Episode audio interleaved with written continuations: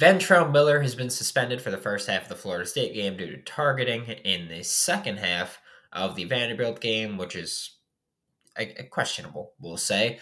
But we're going to talk about how Florida can replace him. You can't, but how you could try to here on Locked On Gators.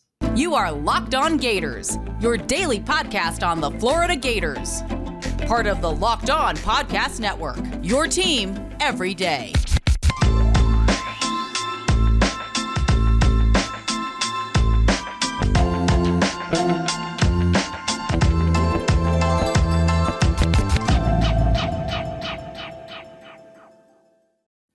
Hello and welcome back to another episode of Locked On Gators, part of the Locked On Podcast Network, your team every day. Thanks for making Locked On Gators your first listen of the day. We're available daily and free wherever you listen to the podcast. Happy Tuesday. I'm Brandon Olson. Find me on Twitter at WNS underscore Brandon. Find written work with Whole Nine Sports and Giants Country of SI.com.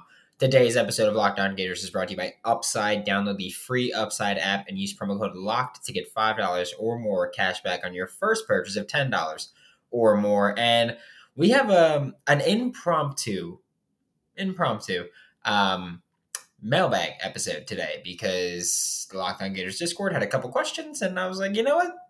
Those are some damn good questions, so we'll make the whole show about it. The first one is from two dude. We're talking about Ventrell Miller because Ventrell Miller is, of course, suspended for the first half of the Florida State game. So how can you replace him?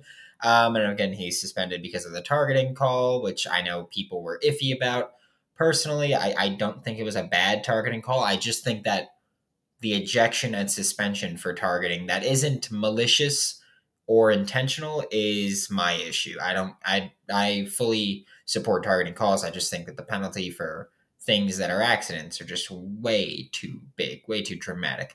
Uh, but he's suspended for the first half of Florida State. And when it comes down to it, you can't replace Ventrell Miller. You can try to, but you can't really do it. But how can Florida do it? Uh, we'll talk more Friday about specifics and how you can do that against this Florida State team. Because uh, again, we'll have crossover Thursday this Thursday, and then Friday we'll preview the game, and then Friday night is the game. The last time Ventrell Miller missed time was the South Florida game earlier this year and it was bad. Uh, Scooby Williams got the start for Florida, and Billy Napier was very open, like, "Hey, this is an opportunity for Scooby Williams. That's what we're doing. He's earned this opportunity, and we're going to give him the opportunity to step up." Florida got gashed consistently on the ground, and I mean gashed. Uh, gave up 286 yards in the game, 6.2 yards per carry, both of which are still to this date the worst numbers that Florida's had as rushing defense in the season, as in they've never given up more than 286. They haven't given up more than 6.2 yards per carry. Uh, second highest was six. So the worst numbers for the Florida Gators defense. That's obviously not Scooby Williams' fault individually. It was a matter of not having your most vocal defensive leader, not having your best run defender, P- replacing him with someone who is not nearly as good a run defender. I have no issues with Scooby Williams. I think he's great. I just don't think that run defense is his biggest strength. And I know that myself, along with a lot of Gators fans, will say it should be Amari Burney and Shamar James starting this week against Florida State. I don't think that's what's going to happen. Maybe they'll do it, but based on the depth chart, the linebacker spots are not the same linebacker spots, obviously. So Amari Burney is still probably going to have his same role that he usually does, uh, meaning Shamar James is also probably going to play that role rotationally behind him. Um, I'm assuming Shamar James is not ready to be the Mike as a starter this week. Maybe Amari Burney's ready to be the Mike as a starter, and Shamar James could be the Will. That'd be the ideal situation, but that's not my expectation here. I'm assuming Amari Burney will start at the Will with Derek Wingo hopefully being the next man up. We got to see Scooby Williams get his starting opportunity. He did not make the most of it. And again, that's not a knock on him. I think it's incredibly difficult to step up and replace Ventrell Miller of all people. But when it comes down to it, uh, Scooby Williams didn't do it. He didn't get the job done. That was against South Florida. You're playing a significantly better team now in Florida State. And I think Derek Wingo just stylistically is the better fit. Not even talking about being a leader or communicator, but just stylistically, I think Derek Wingo is the better fit. He hasn't played much this season. I think he's got like 70 snaps on the year. But when he has played, he's been lights out against the run. This is a team that is going to run the football. And with Florida State going towards more of a gap run style this year, that is what has given Florida fits this year. Against the zone, they've been better. But against gap style runs, Florida's gotten annihilated. That's what South Florida did a lot of gap runs, and it just cooked Florida. I think that you don't have Ventrell for the first half. So you're also kind of just playing to make it to the second half in run defense. Uh, you don't have Ventrell. Scooby Williams struggled. Shamar James probably won't be thrown into the the starting lineup there. I think that you have to go. Okay, well, we'll we'll take what we can get, and, and we'll we'll throw Derek Wingo out there because Derek Wingo also. I thought I remember after last year I was talking about this. I was like, he's pretty solid against the run you have a team that is going to run the football against you. That's what they want to do. That's what they will do. I just hit my computer while I was talking, um, but that's what they want to do. That's what they will do. And I think that they're just going to give you fits. And we'll again we'll elaborate this uh, more on Friday when we really get in depth on it. Fully expect the Gators to blitz like hell on the early downs. On first down, second down, expect blitzes because I think that's the best way to replace Ventrell Miller. You don't have a player anywhere on this defense, anywhere on this team with the football IQ and the the play recognition skills like Ventrell Miller. You don't have that anywhere else. So, how do you supplement that? You have guys already knowing they're going to be in that range, and you blitz like hell. And I, I think that's what you should do on early downs. Second half, you come out with a completely different game plan because you have Ventrell Miller back, but to replace him, you can't do it. You can just try to supplement the loss a little bit, and I think you start Derek Wingo and you blitz like hell, and that, those are your best chances to do it. We're about to get to the next question, which is going to take up the rest of the show because it's a fantastic question. But first, today's episode is brought to you by Upside. From cringing at the pump to getting an eye popping check at your favorite restaurant, inflation is hitting us all where it hurts. And I will tell you, um, been using family member's car for the past week. I had to fill that thing up. I was ready to fight them. I was ready to fight. That was insane. Um, that's why I started using Upside, though. Upside is an incredible app for anyone who buys gas, groceries, dines out, which I do incessantly. With every purchase, you earn cash back thanks to Upside. Download the free Upside app. Use our promo code LOCKED to get $5 or more cash back on your first purchase of $10 or more using promo code LOCKED. Thanks again for making Locked On Gators your first listen of the day. We're available daily and free wherever you listen to podcasts. And again, Locked On Gators Discord gifted us with a, a bonus, or not bonus, but an impromptu mailbag episode and LY basically asked Billy Napier's year one expectations, how has he lived up to them? Billy Napier's year two and year three expectations, what should they be? And I broke both of these down. We'll talk about year one right now and year two and three later on in the episode. Uh, but I broke both down into on field and recruiting because obviously those are two different things, and you you will be graded on both of them. But we'll, we could break it down here. On field is where things get a bit muddy, I'll say. Most realistic expectations, and I want to make it very clear realistic expectations were five to seven wins. After beating Utah, those skyrocketed to, you know, nine, ten wins. Not realistic. You should know. Any given Saturday, we saw we um, you beat Utah, you lost to Vanderbilt I think that says a lot about college football being just so hot and cold. But most realistic expectations five to seven wins. Right now, Florida's at six. So, congratulations. You are in the realistic wheelhouse. And you have a, I'll say, slim chance to get to eight wins because Florida needs to beat Florida State this week, which just odds wise not likely, but Florida needs to beat Florida State this week. Again, I, I think they could, and I, am totally open to being like, yeah, they should win that game 50 50, whatever. Um, realistically, you could get to eight wins. You'd have to beat Florida State and then you have to win your bowl game, whatever that might be.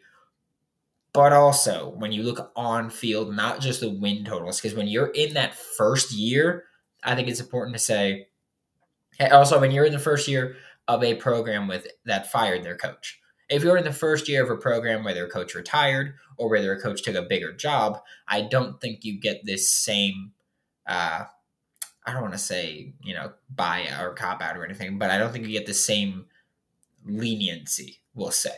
Um, but you're you took over a program in shambles. Head coach got fired the same year he got an extension. Head coach got fired. You made a bowl game. That's a big plus. Every game you lost besides Vanderbilt was to a ranked team.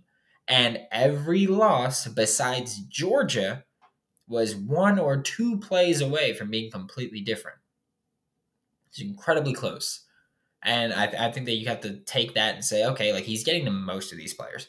More importantly, again, more importantly than wins, more importantly than losses, your offensive line is the best offensive line you've seen in Gainesville since Urban Meyer's days.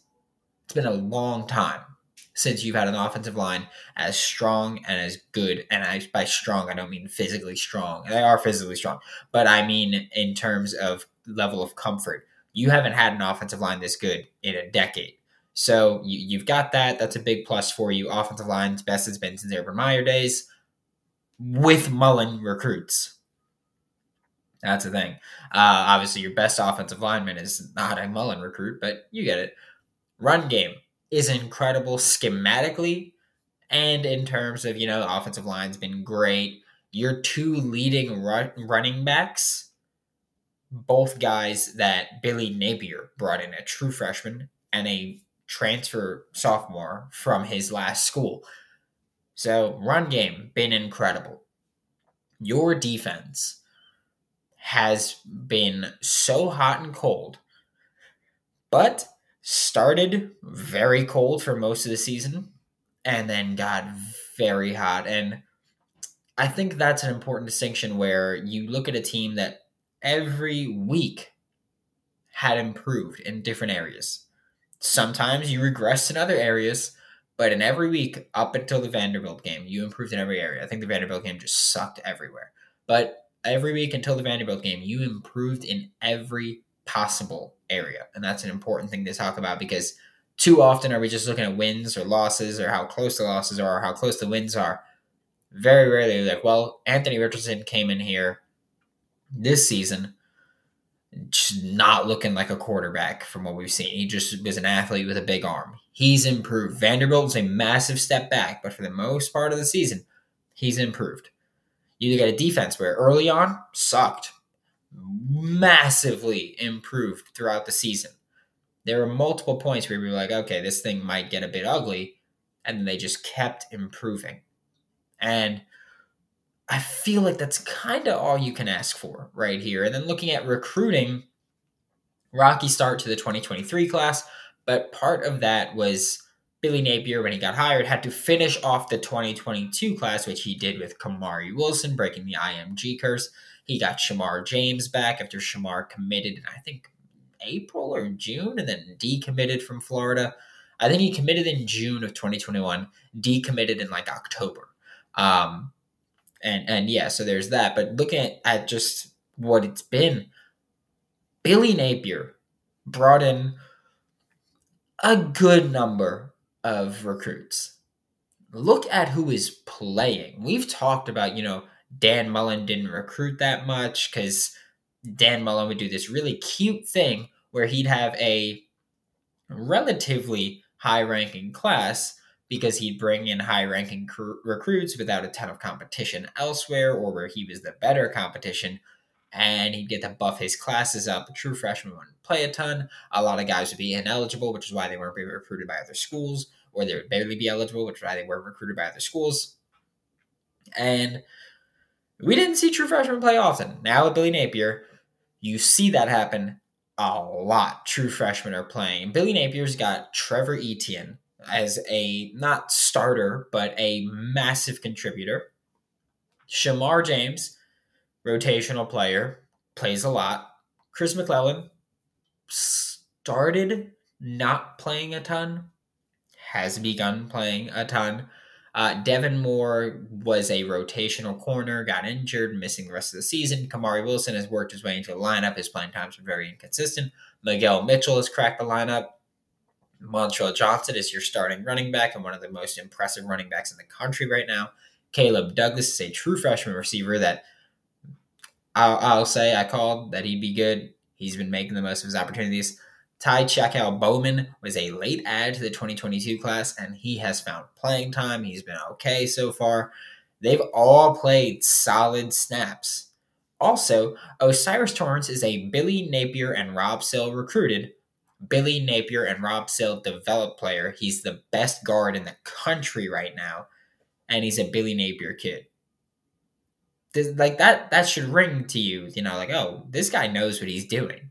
Like he, like he knows what he's doing. And I get it.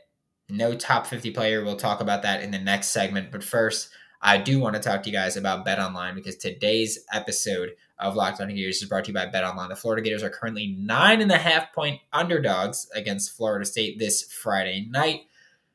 I am taking Florida to cover the spread. I don't even care about talent wise. It's just a rivalry game. I feel like I will always take this. I will always take the underdog to cover the spread because rivalry games are weird, dude.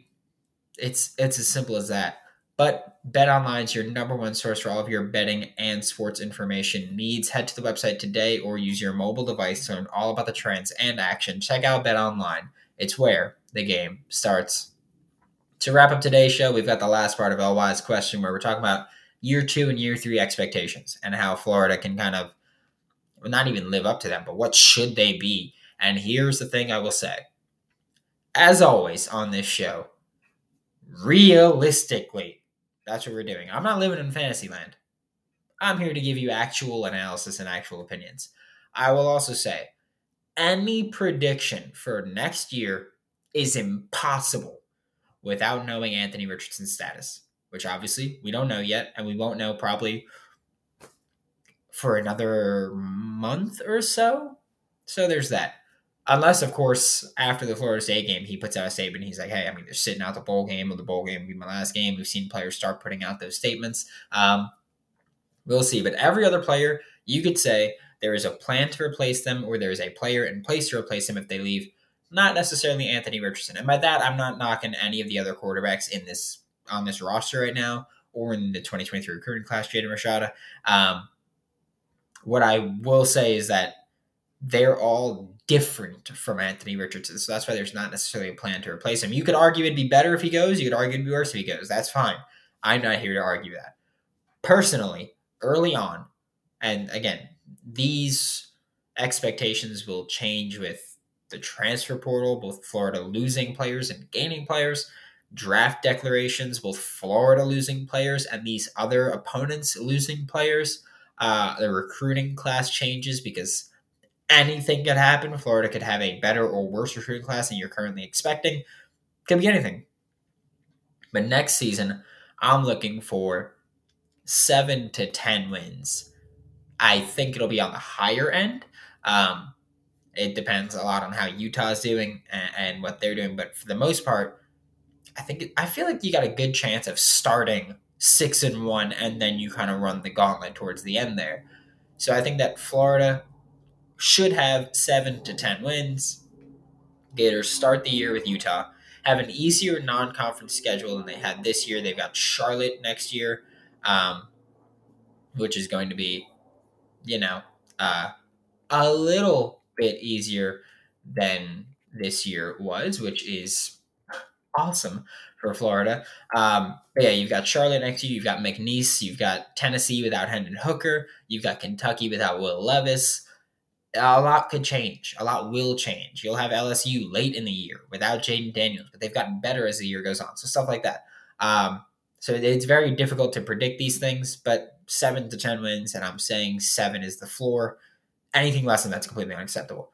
2024 is impossible to predict, but on paper, that schedule sucks for Florida. Like 2024 is going to be a tough year for Florida. It will because you've got Miami, and I don't care what you think about their coaching staff. When you have that much talent that they're going to have from recruiting all these players, they're going to be good. Then you got Samford. Then you have UCF, which say what you will about UCF, they're a good program.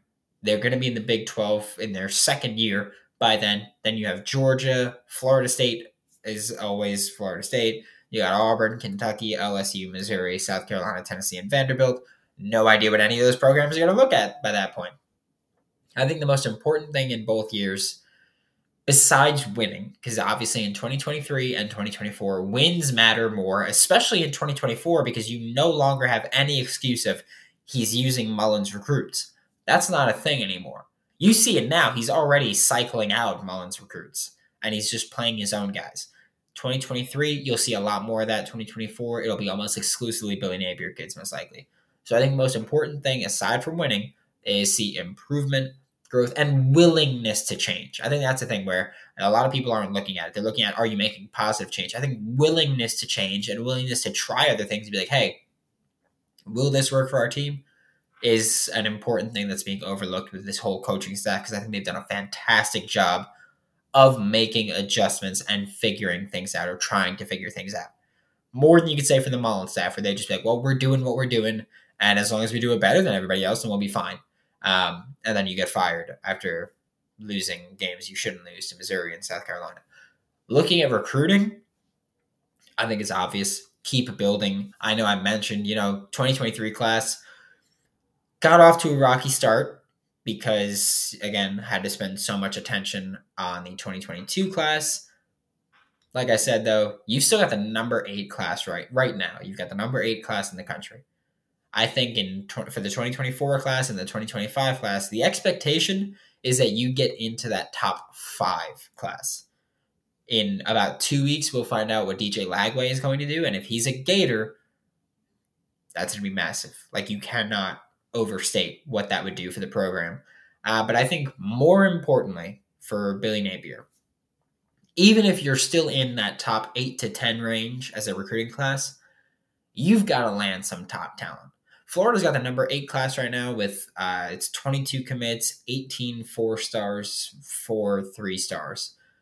You've got to get some five stars. You got to get some top 50 players in your program. And I think that's an important thing for Billy Napier to do. Again, I will say my point is that I don't know how much that necessarily matters. Optically, it matters, but on field, I don't know how much it matters. Uh, I've said it before. I know someone who worked on a coaching staff with Billy Napier before. And he was telling me, like, hey, Billy Napier is the most meticulous scouter. Most people write two to three sentences at most on a commit or on a recruit. Billy Napier will write a full length scouting report. Napier has always been able to find contributors that slip through the cracks and are listed as underrated, and he gets credited as this incredible developer, which he is but I think a big part of that that people are overlooking is part of that is because he's looking at these kids and he's saying, I see what I can make them. I see how we can make them great. And he's doing that. So I think that when other commits, when top 50 kids see what Billy Napier is doing with not top 50 kids, I think they'll be like, man, imagine what he could do with me there. So I think that's an important distinction that people need to talk about. But that's about it. Uh, thank you so much to the Locked On Gators Discord for giving those questions. Thanks for making Locked On Gators your first listen of the day every day. We are available daily and free wherever you listen to podcasts. We'll be back tomorrow. Depth chart, Hayden Hanson, as always. For your second listen, check out Locked On SEC, hosted by Chris Gordy of Sports 790. Get the best coverage on the best conference, including the best university, the University of Florida. For Locked On Gators, I'm Brandon Olson. Don't forget to follow me on Twitter at WNS underscore Brandon. Find all my written work with Whole Nine Sports and Giants Country of SI.com, and I will see you all tomorrow.